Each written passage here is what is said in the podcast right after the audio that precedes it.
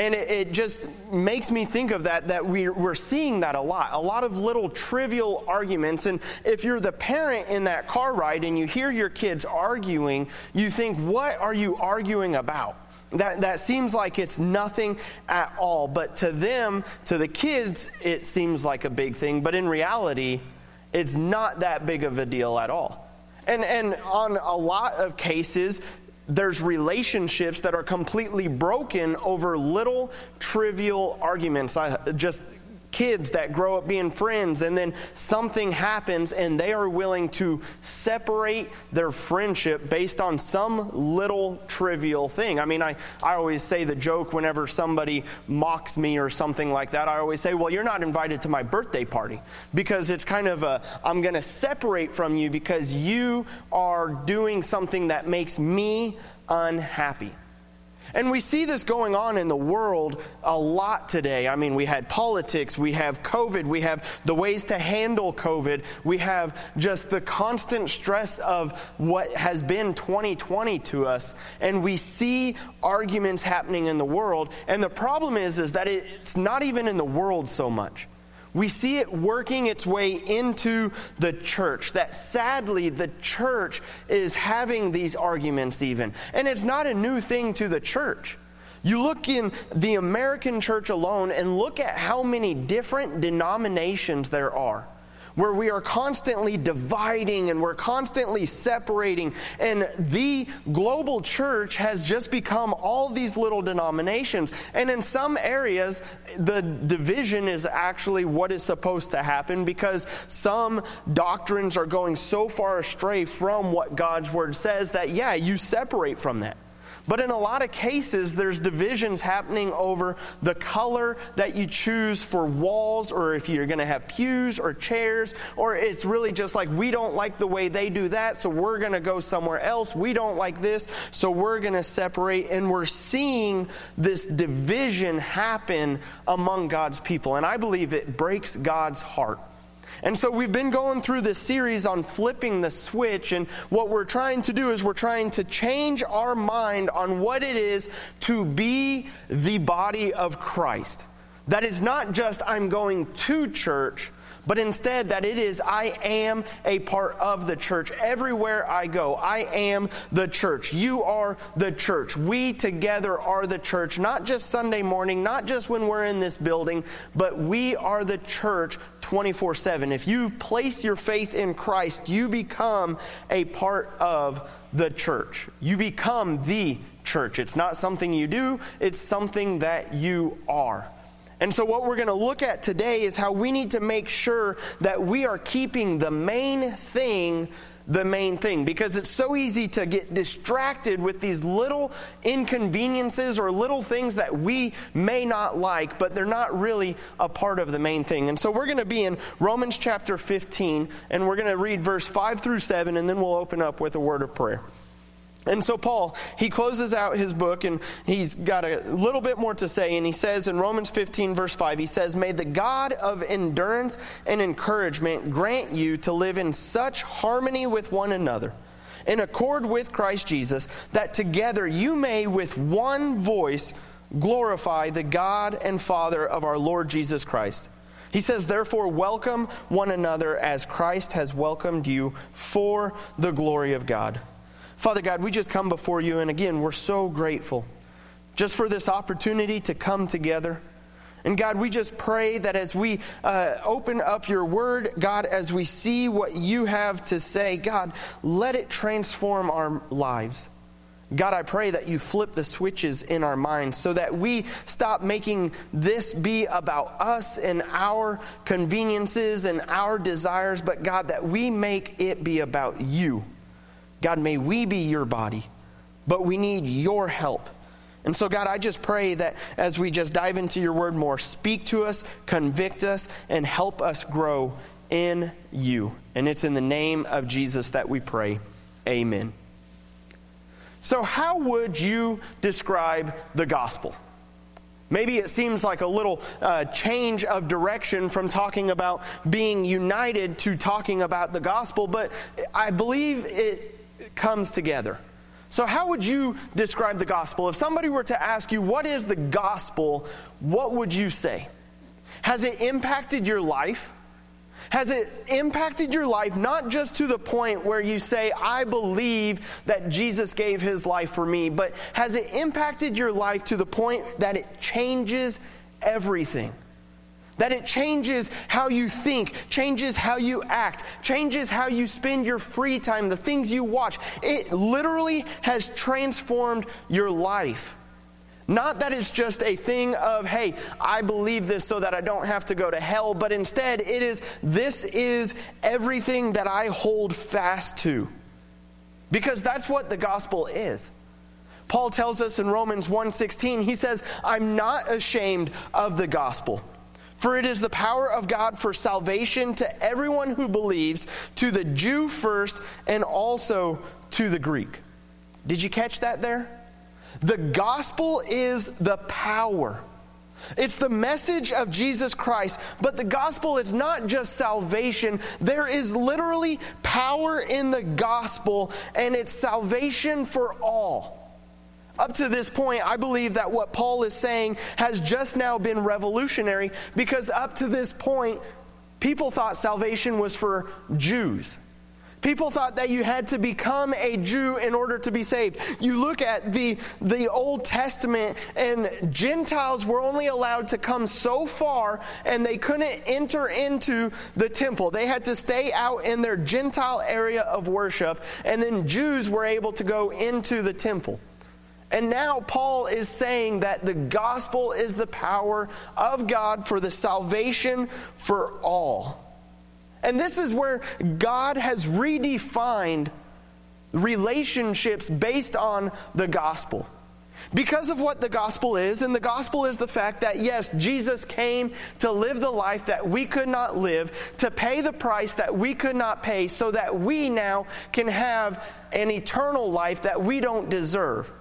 And so Jesus came to be the ultimate sacrifice to pay the price that we never could. And so that is that is what the gospel is, but it also has changed everything.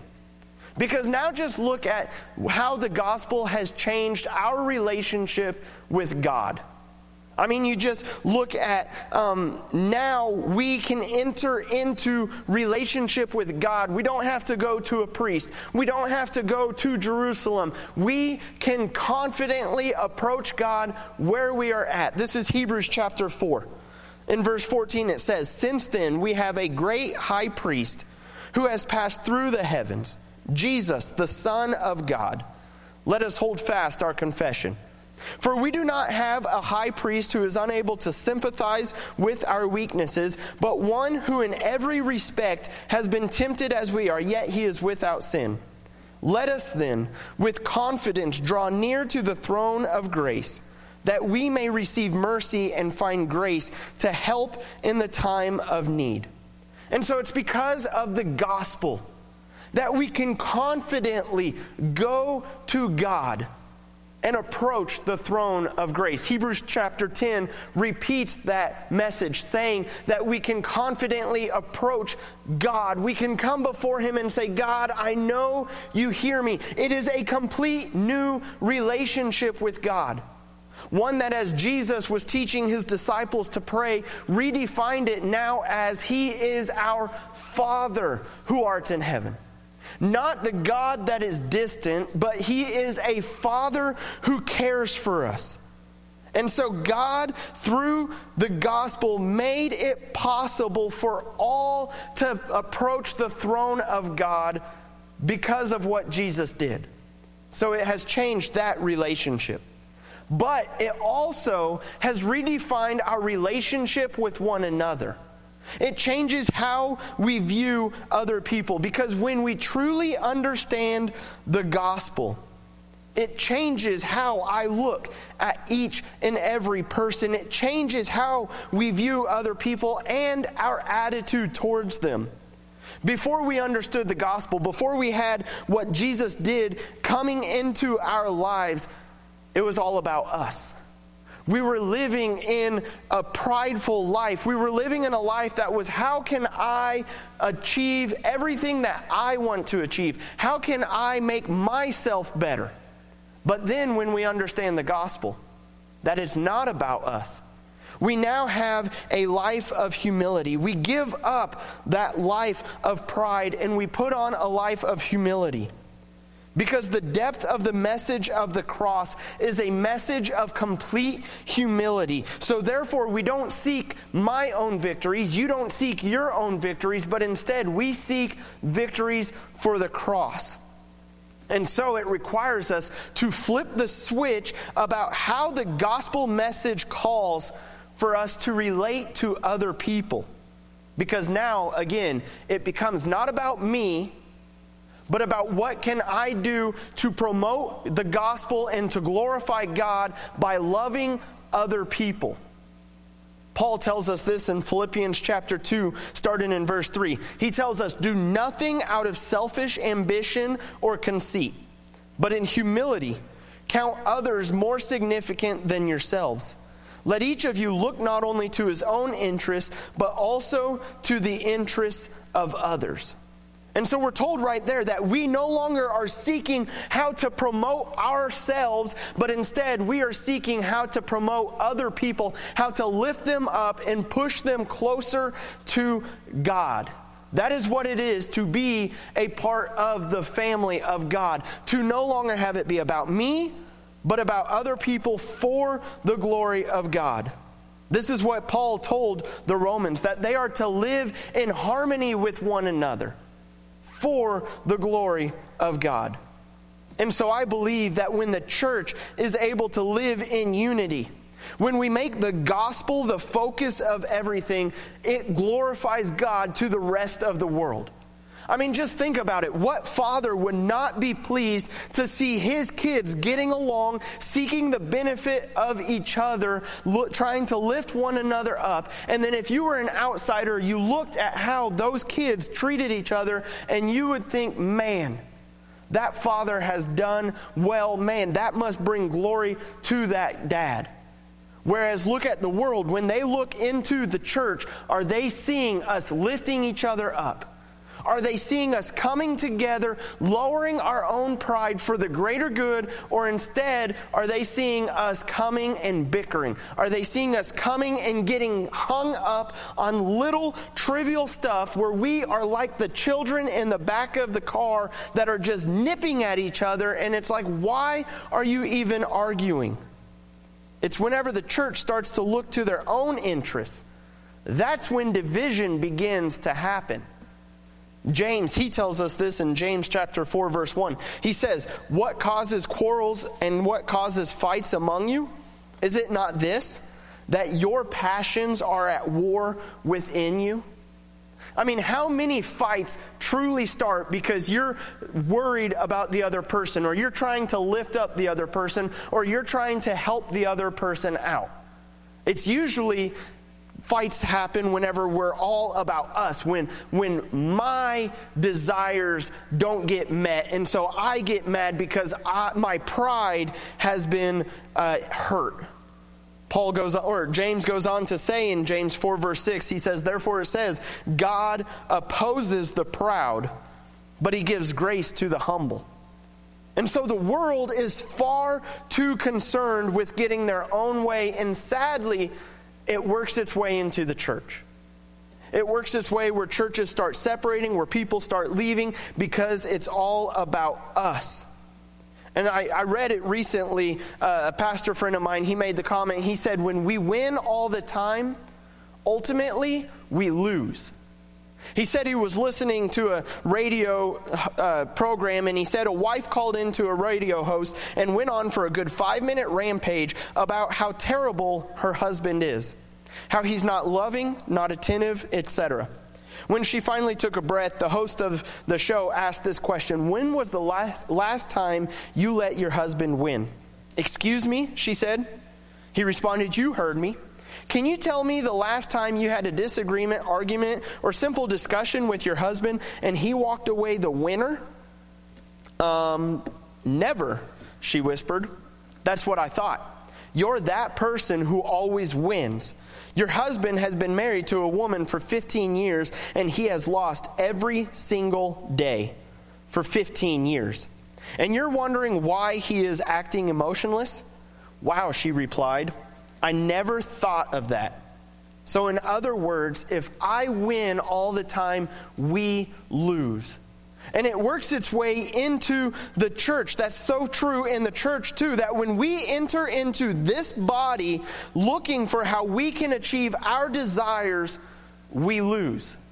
I constantly keep thinking of the JFK quote that comes to mind that says, Ask not what your country can do for you, but instead ask what you can do for your country.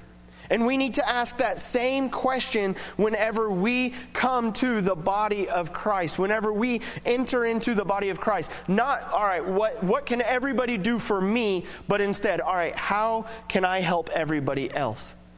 Because we're coming into this to be unified. And it all centers around the gospel. That is the thing that unites us, the message of the cross. Because that is the message of the gospel being unified, being unified to God and being unified to one another.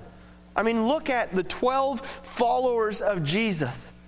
They did not have the same things in common, but because of who Jesus is and what Jesus did in their life, they were unified.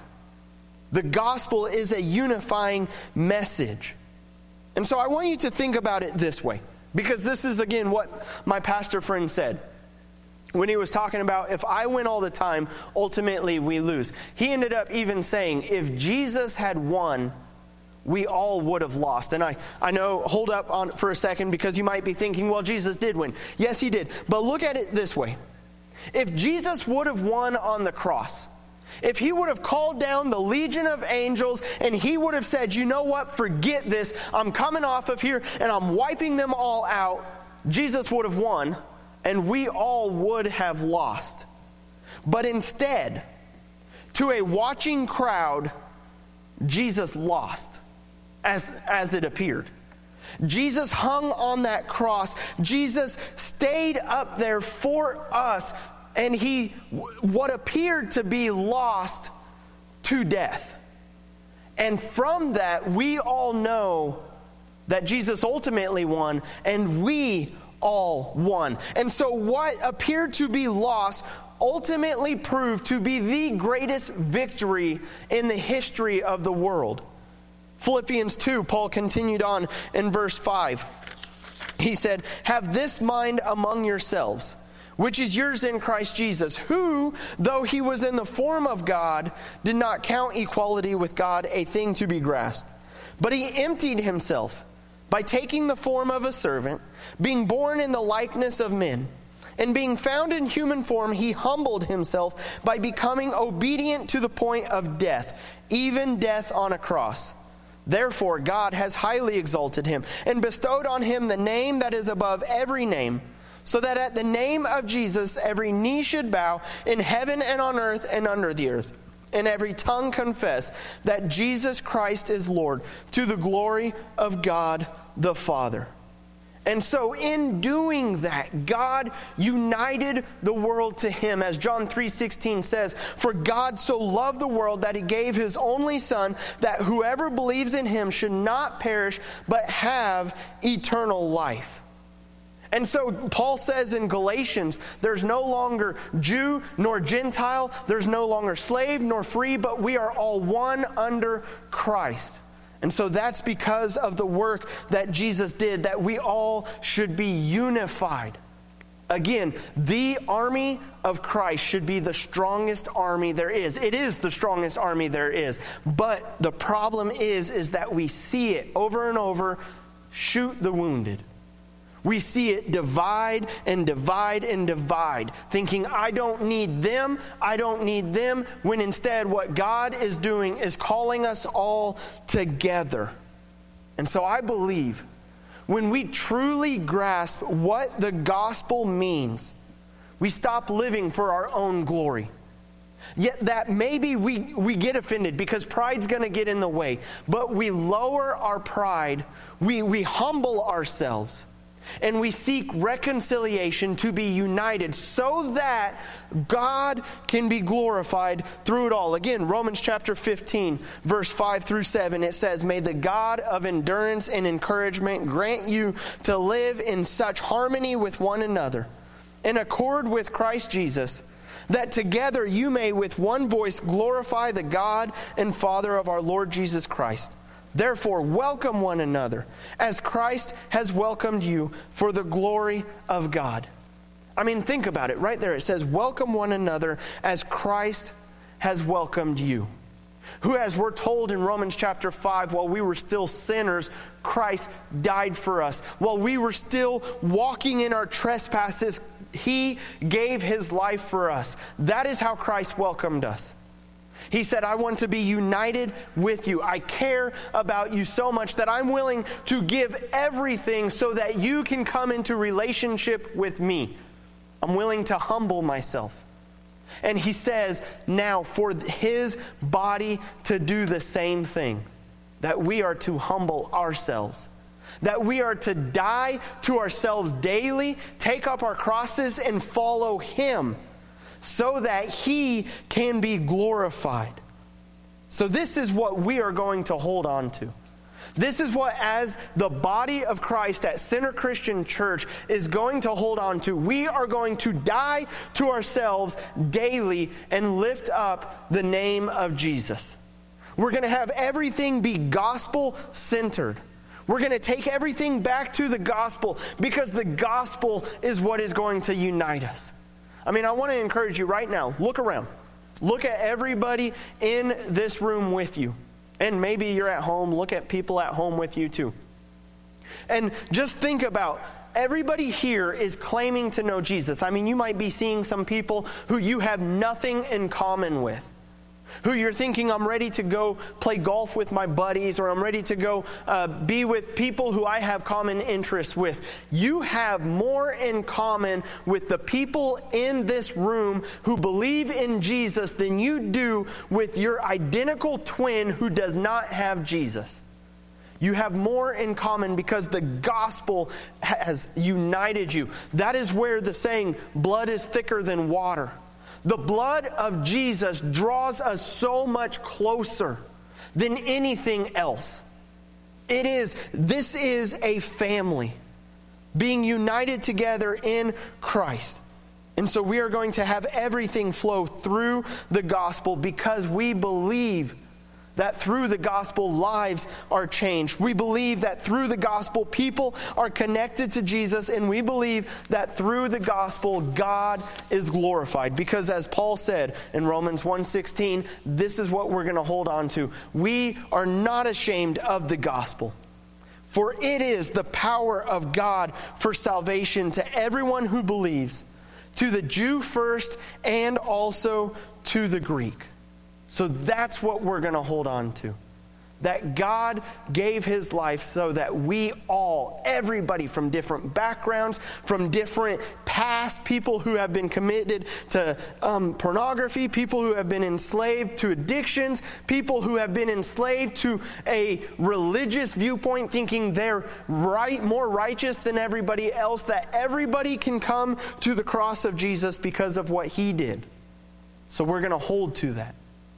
And we, we always have to close with offering an opportunity for people to come and receive the gospel of Jesus because it's there for the taking. He's given it for you. He said, This is my body. I offered it for you. I shed my blood for you so that you can come and find relationship with me.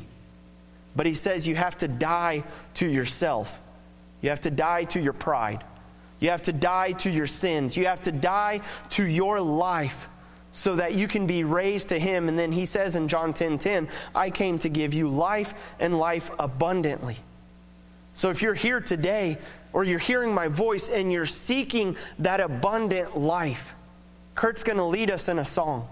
And I encourage you, as an elder is going to be up front, to come forward and they will talk with you and they will pray with you and they will walk with you through taking these first steps of a lifetime of steps of following Jesus.